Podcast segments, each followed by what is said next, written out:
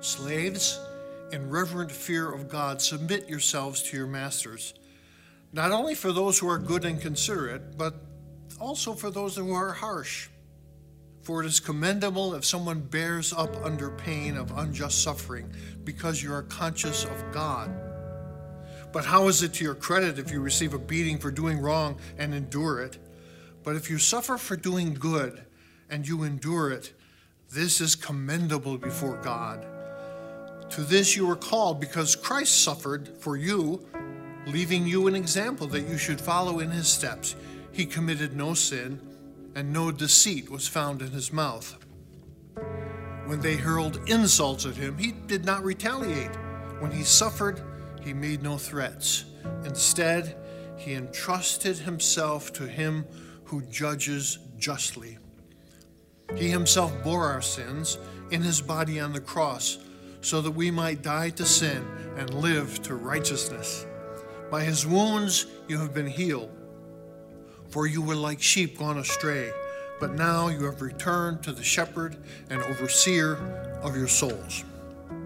Wives, in the same way, submit yourselves to your own husbands, so that if any of them do not believe the word, they may be won over without words by the behavior of their wives when they see the purity and reverence of your lives.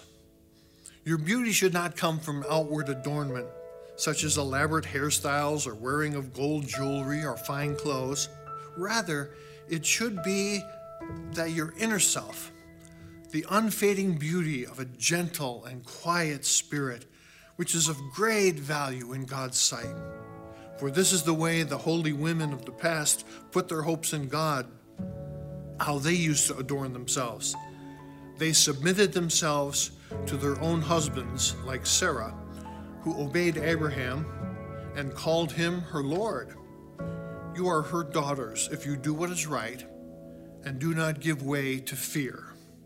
Husbands, in the same way, be considerate as you live with your wives and treat them with respect as the weaker partner, as heirs with you of the gracious gift of life so that nothing will hinder your prayers.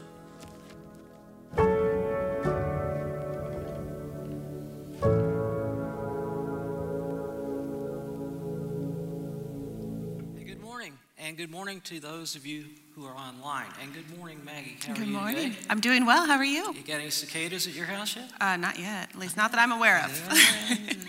Coming, coming soon. Hey, um, this text, Maggie, is an interesting one to hear through 2021 ears. I, I was wondering if you heard anything that would give cause to pause or maybe would be even objectionable Sure. to some. I absolutely did, but I'm more curious, Alan, to know if you did and what those words might be. Oh, putting it back on me. I am. Yeah, I heard slavery, I heard submission, I heard um, that wives should be submissive, and then that wives are weaker partners mm-hmm. in the marriage relationship. Yeah. I heard that. Yeah.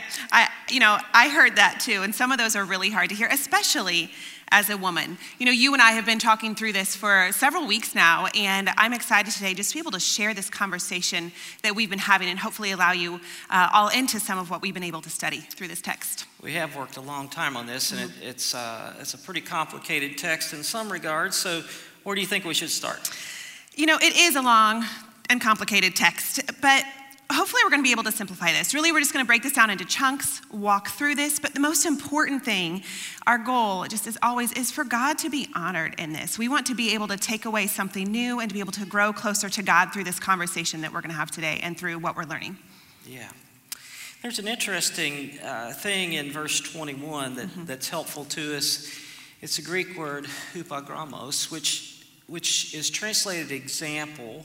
Mm-hmm. And it, it literally means, it's quite a beautiful word picture. We talked about this. It, it, it's referring to, it's used to talk about children learning to write, and they would take the, the letters of the alphabet and then trace over them. And this is the word that Peter is using as he holds up Jesus as an example. He says we should trace over his life, we should trace out his life and ours. So he's, he's calling us as followers of Christ to, mm-hmm. To follow him, to trace out his life of submission yep. that led him to the cross, to the tomb, mm-hmm. and to the resurrection and then to glory. Yeah, absolutely. I just I love that idea of um, just tracing and following the example that Jesus has set for us. You know, we're going to move through this text, and it is a it is a little bit tricky, and there's some touchy subjects we're going to going to talk about. But I want you to remember that Jesus is quite literally in the center of this text. As we you'll see it, we'll have a tough subject and then Jesus right in the middle and then another tough subject. So it's right where he should be. Is in the center of all of it. So let's just keep that in mind as we dig in. So you want to start us with the first first big idea here? No. I will. So he, he, he starts by talking about slavery. And I think the first thing, and probably most of us know this, that slavery in the first century was considerably different than yeah. the slavery that we think about, that, that uh, the terrible racial slavery that took place in this country. And, and so slavery in the first uh, century in the Roman Empire was pretty common, up to a third of the population sure. could have been slaves. And some of them were professionals. And some people entered slavery voluntarily as a means of taking care of their family or even a stepping stone to a better life. And so it, it's quite different. But that doesn't mean that there wasn't abuse and oppression and mistreatment. And in fact, Peter, Peter addresses that in this text. You know, Alan, what, what does he say about it? But I think the bigger question that I think when I work through this text is why doesn't he condemn it? Yeah, I think that's a really good question. You know, Paul talks about slavery maybe more than Peter, and neither one of them condemn it, but neither one of them commend it either. And, and they never say it is of God. And so I think there's some things there for us to consider. But why don't they do that? And I think that the answer, the best answer, is interesting and instructive you know this in the early days of the church, they were out on the outside. They lacked any political power or influence. And the church, I think this is so important, the church was not called to overhaul social structures through the use of power, but rather through the slow and consistent demonstration of loving trust in God. So, Sean, I think the very first sermon in this series is such a great job. He, he talked about how Christians interface with culture, and sometimes we try to isolate from it, just stay away from it. And, and then other times we allow ourselves to conform to it and become like it. And then some try to figure out a way to have power, and through the use of power, transform culture. But Jesus, none of those are what he's talking about. In his life, he says, I want you to be salt and light to those around you. And I believe the plan was and is to change society one person at a time, one relationship at a time, and then as more people become followers of Christ, then we have a great influence on the culture. And that, you know, history is just full of, uh, of good things that have happened because people follow Christ. Yeah, that's so important. And I just love, again, the the priority that's putting on relationships because Jesus set that example and how we can make a change one relationship at a time. It's fascinating to look back through Christian influence in history, but it's not all been good, right? No, because yeah. uh, we're human.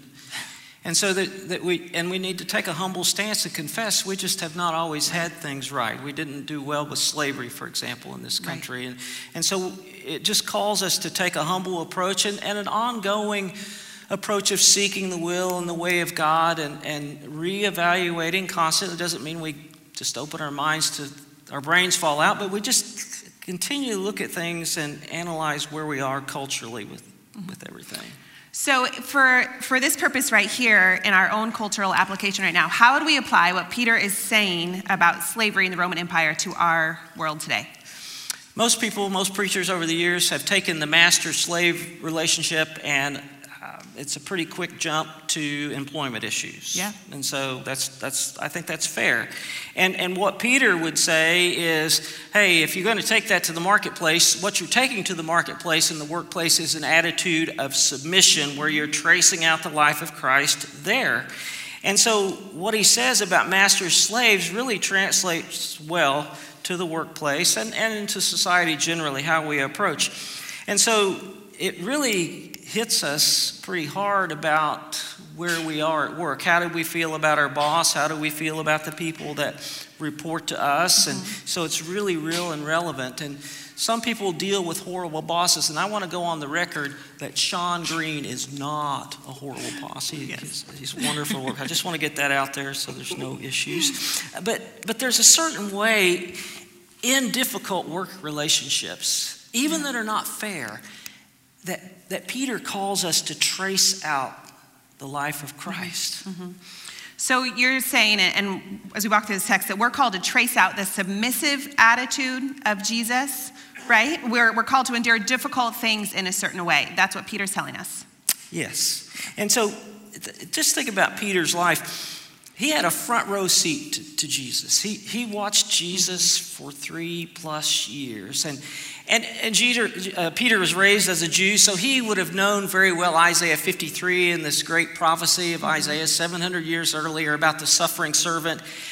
And he would have seen, oh, what Jesus is doing actually is being a fulfillment of Isaiah 53. And so he saw Jesus take our sins to the cross. He saw Jesus heal us. He saw Jesus call us to live like him. And now he's saying, Look, I'm holding Jesus up as an example of how to endure injustice. Mm-hmm. And Peter is saying, Follow his example, trace out his life. And it's possible to, if you have an awareness, a consciousness of God and his presence and sovereignty in your life.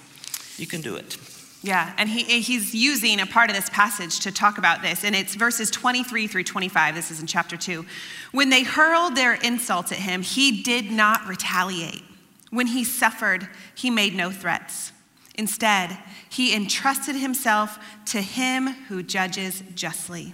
He himself bore our sins in his body on the tree so that we might die to sins and live for righteousness. By his wounds, you have been healed.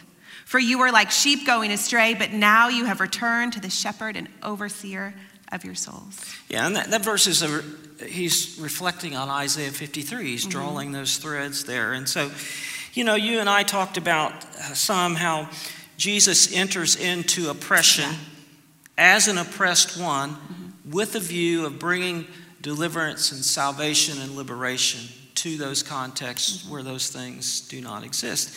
And it comes through not power, it doesn't come through the normal natural ways that we would seek, but rather it comes through counterintuitive idea of, of submission yeah. and trust. And so he, Jesus, allows himself literally to be led to death, trusting, believing, knowing that there's resurrection on the other end of it. And Peter, I believe, is saying, hey, trace out his life and yours. Trace it out. And, and know and, and believe and trust God. Become conscious of him in all situations and know that he will bring about justice, if not now, later. Yeah. yeah. I think this is so important. We can't miss this. Why does Peter say it this way? I think if you back off a little bit, his main concern, all the way from the government to slaves to wives, all those submit passages, his main concern is I want more people to be won to Christ.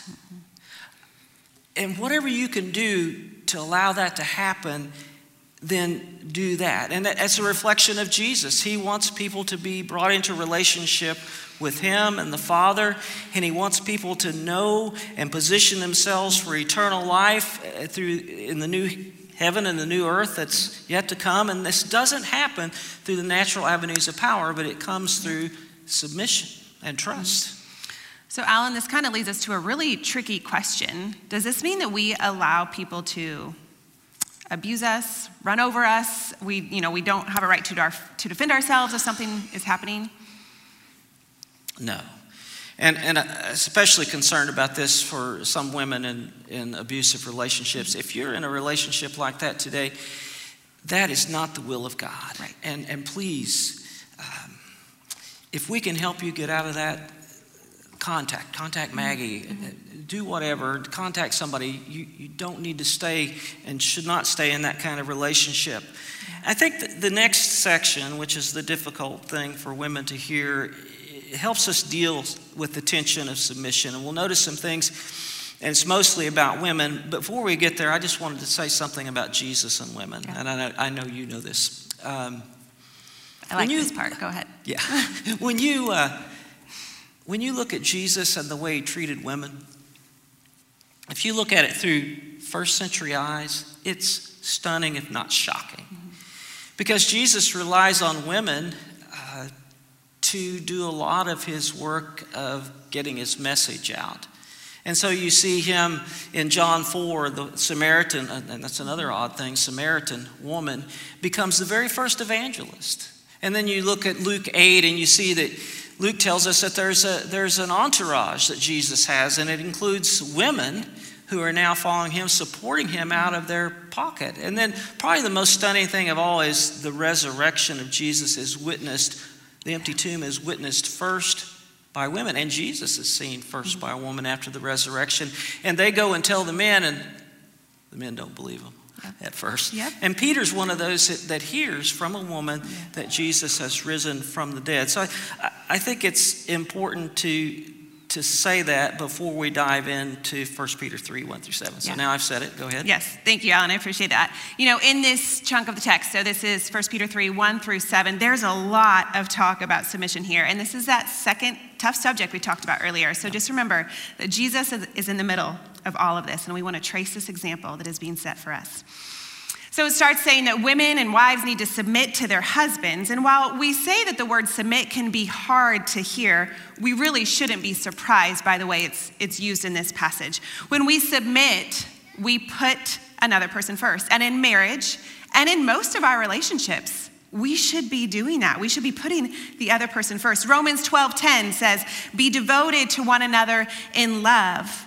Honor one another above yourselves." It's pretty clear that we need to submit. So we shouldn't be offended by those words. We shouldn't push back uh, at the way that it's being used. No, and you know, a lot of people go to Ephesians 5:22, wives submit to your husbands. But right before that, in verse 21, it says, submit to one another, men and women, submit to one another out of reverence for Christ. And so I don't think Peter's picking on women here. He, he, mm-hmm. he's talked about government, he's talked about slaves, and now he's just in the same way. Yep. And he's going to talk to men too. So. Yeah, absolutely. And you know, one of the things that stands out to me most in this text is the responsibility that is given to the wives or to the women. Peter describes a wife who is a believer, but a husband who is not a believer, a husband who does not know the word of God. And the text tells, that, tells us that if a husband doesn't know God and the wife is submissive, she puts him first, she's kind, she lifts him up, she can bring her husband to Christ through submission. You know, men were considered leaders of the family. It was a very uh, patriarchal society at that time. And so this means that the husband ran the family.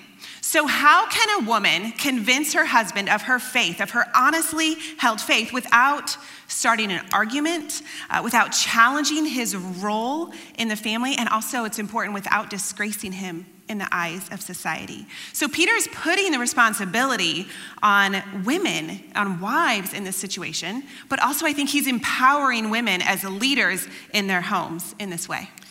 And if you back off and look at the text, what do you think his main concern is? Yeah.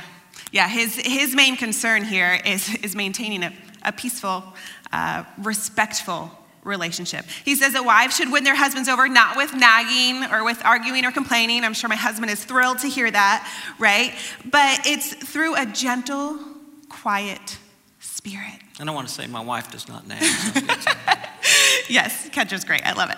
Uh, but really, it, you know, it's that inner beauty that Peter is focusing on, not the outward appearance. Respect was a huge deal at this time. Again, patriarchal society we're talking in, but so were appearances. So comparing the inner beauty to outer beauty during this time of the text when this is being taught, it would really have spoken to Peter's audience. Women at the time, they followed the practices of the Romans and the Greeks. They would dye their hair their bright colors and stack it high on their head. Their clothing was amazing. They would spend enormous amounts of money on wardrobes and jewelry and makeup just to create these stunning looks.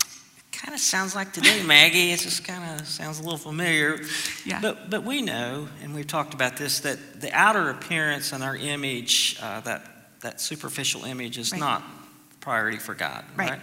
Absolutely. It, it is not at all unlike today. Maybe theirs was a, a little brighter and bigger than what our fashion and you know our things are today. Uh, but outward appearances were important during that time of the text. But you know we can all relate to that. The things that we see and we experience, the, the pressure that's put on appearances in our culture today. However, it was that inner beauty of character, faith, heart, that's what Peter is focusing on. And so that's what we need to focus on now. We are all going to find ourselves in a submission, like a submissive relationship at some point or another, a, a, a relationship in which we might feel oppressed. And so the important thing to take away is that no matter uh, what our role is in that, is that we are empowered and empowered to and responsible for letting others see Jesus through our actions in our relationships. We hear this all throughout the Bible. Think of Matthew 5 16. It says, In the same way, let your light shine before others so that they may see your good works and give glory to your Father who is in heaven. So, this uh, letting your light shine that mm-hmm. Jesus talks about, is that it, it, has to be outward things, but where does it really come from? Yeah. You know, what we look like on the outside, that's not going to shine the light of Jesus the way mm-hmm. that we want it to. It's our inner light. Um, but this is where it gets really tricky because it's completely countercultural. You know, we're focused on outward appearance, and so it's countercultural to focus on your inner heart. Mm-hmm. Uh, but isn't this what Jesus is all about? This is what I love. We talk about countercultural. There's no one ever more countercultural than Jesus. So when we follow that example of being countercultural, you know, Jesus sat with the broken, the lepers, the prostitutes, people that no one else would touch or uh, interact with. Jesus was with them. And not only did he uh, touch them and interact with them, he loved them. He loved every broken person. And this is why it's important for us, no matter what role we find ourselves in, that we submit and shine the light of Jesus because we want everyone to know and experience the love of Jesus. So, what I think I understand is that um, for the sake of the kingdom, sometimes I give up what might be my right. Yeah. Right? Yeah, absolutely. That's exactly what this text is saying. Sometimes that can be a little hard to hear, like, oh, I gotta, you know, I gotta give things up for the sake of the kingdom. But how else could we bring more glory to God than that? A submissive relationship and, and being um, submissive in that way can bring so much glory to God. You know, there's a few more layers to this text, though, I want to make sure that we don't miss. The text talks a lot about women or wives in this case and how it's important for women to submit and put their husbands first. And I think this gets a lot of attention because of the uh, impact that women can have on their husbands and also because of the role that women played in this patriarchal society. You know, but the text does not ignore husbands. You touched on that earlier. It, it talks to husbands too. It says, husbands yes. in the same way. Or another translation says, the same goes for you, husbands. Husbands are called to submit as well, to honor their wives. Yeah, so it's an equal skin in the game, so yeah. to speak, I yeah, think. absolutely. So there's one last part that would be tempting to overlook, but you're going to take it head on. Right? Yeah, it would be pretty easy to skip this part because I, I feel like this might be some of the most um, difficult words of the passage. And it could be a, a, trigger phrase for many people when we hear the words uh, treat them with respect as the weaker partner. So referring to women as the weaker partner. Like, ugh. Right? It makes me bristle a little bit. Uh, but again, I can't hear this through 20, 21 ears, like you said earlier. Yeah. So if you could put on some first century ears, uh, how would that help us? You know, context is really, really important here. When this was written, women, women did not have the advantages that men did. If a woman wasn't married, quite literally, she had no way to support herself. Uh, so the word weaker in Aramaic, in Aramaic, okay, and that was the native language that Peter would have used to write this. The word weaker is makal. Makal only means weak in the sense of a debtor who has been paid off, so he has no power over you. Weaker partner, the way this was written, it doesn't have to mean physically weaker. It doesn't mean emotionally weaker. It doesn't, it most definitely doesn't have to mean spiritually weaker. It simply means that wives lacked the same advantages that husbands would have had at that time. I know that as a woman, it is really important important for me to hear this in the right context. I am not inferior. That is not what Peter was saying. You know, and in fact, it's the next part of this, the very last part, that brings it all home. It says that wives are heirs with their husbands of the gracious gift of life. Another translation of the Bible says co heirs. And another, even another translation says equals. In God's eyes, through the grace of God, men and women, husbands and wives, slaves and masters, we are all equals. And we are all promised the gift of God's grace. It doesn't matter what role we find ourselves in, we all have the promise of eternity in heaven through the death and resurrection of Jesus. I really appreciate you and thank you Thanks. for your good, humble, loving approach to everything, but also to this text today. Well, so thanks. thank you. It's been challenging to work Yeah. through it. There's been Yeah. moments where you read through it and think, oh, yikes. But it's also been really, really rewarding. You know, and, and as I worked through the scripture, it was pretty easy to see that we can take scripture and we can and we have made scripture fit our narrative. Yep, we have plugged it in where we want it to work. It's how we've gotten ourselves into some pretty bad situations. But what I take away, you know, we're talking about tracing Jesus. Jesus was consistent. If we're tracing his example, we can't flip the narrative to fit something we want to make it fit. We can't change Peter's words and make them work for us. We simply need to follow the example of Jesus and how he, how he valued everyone and used submission in a positive way. You know, we're talking about Peter's words there. There were so a few more things about Peter's words in Mark's gospel that you were talking about earlier that really, I thought, brought some extra value to this. Yeah, this kind of fascinates me. A lot of scholars believe that Mark, um, inspired by the Holy Spirit, got his information from Peter. That Peter eh, shared with Mark his personal experiences, and then Mark writes them down. And there's a lot of uh, first and second century church fathers that say that. So we don't know for sure. But that's interesting. And if that's the case, that Mark's gospel is really informed by Peter, it's kind of fascinating that how Mark's gospel emphasizes the submissive mm-hmm. silence of Jesus. To use the words of Mark 14 61, during the context of his trial, Jesus remained silent and gave no answer. So, how do you think that impacted Peter's words to the Well, church? you know, as, as Peter writes these words to exiles who are on the outside, mm-hmm. he's telling them, don't rise up in power. He's encouraging submissive trust as he remembers what he saw Jesus do. Is, is, he, is he remembering uh, this deafening, confusing silence of Jesus when he, come on, Jesus, say something? And, and this leads Peter to deny Christ. It's like, why is he being so quiet? Now, fast forward 30 years, and, and does Peter see that silent submission, rooted in trust, is the true way to life and freedom? I think so. Yeah, and I think that's a perfect way to tie this all together. Submission rooted in trust. And it just all comes back to that concept of tracing out the life of Jesus. You know, Jesus trusted God in his submission. And that's what we're called to do. Jesus trusted God in his submission, and we are called to do the same. You know, Jesus is in the center of it all, and he's given us that example. So I, I, that's the takeaway today. That's the takeaway.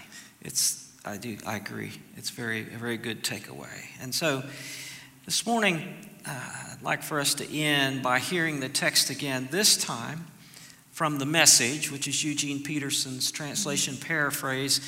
Peterson does a really good job of bridging some of that cultural tension of nearly 2,000 years, and he gets at the timeless truths that transcend cultural expression. Yeah. So let's listen again to the text. All right. You who are servants, be good servants to your masters, not just to good masters, but also to bad ones. What counts is that you put up with it for God's sake when you're treated badly for no good reason. There's no particular virtue in accepting punishment that you well deserve. But if you're treated badly for good behavior and continue in spite of it to be a good servant, that is what counts to God. This is the kind of life you've been invited into, the kind of life Christ lived. He suffered everything that came his way so you would know that it could be done and also know how to do it step by step. He never did one thing wrong, not once said anything amiss. They called him every name in the book, and he said nothing back. He suffered in silence, content to let God set things right. He used his servant body to carry our sins to the cross so we could be rid of sin, free to live the right way. His wounds became your healing. You were lost sheep with no idea who you were or where you were going. Now you're named and kept for good by the shepherd of your souls. The same goes for you, wives. Be good wives to your husbands, responsive to their needs. There are husbands who, indifferent as they are to any words about God, will be captivated by your life of holy beauty. What matters is not your outer appearance, the styling of your hair, the jewelry you wear, or the cut of your clothes, but it is your inner disposition. Cultivate inner beauty, the gentle, gracious kind that God delights in. The holy women of old were beautiful before God that way and were good, loyal wives to their husbands. Sarah, for instance, taking care of Abraham, would address him as my dear husband. You'll be true daughters of Sarah if you do the same, unanxious and unintimidated. The same goes for you, husbands. Be good husbands to your wives. Honor them, delight in them. As women, they lack some of your advantages. But in the new life of God's grace, you are equals. Treat your wives then as equals so your prayers don't run aground. Thank you. Let's pray. Father, we know that uh, really about everything, if not everything, in relationship to you is about relationships and how we treat each other. And may we not run our prayers aground by being abusive May we not hinder our prayers by not following and tracing out step by step the submissive life of Jesus. God, it's so hard to do because it just doesn't seem normal or natural. But that's what you call us to. And so help us to be like Jesus. And it's in his name we pray.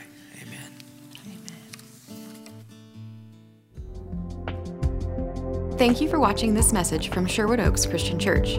Did you know you can view any message from the past six years at socc.org/messages? You can also view complete worship services from the past month at socc.tv.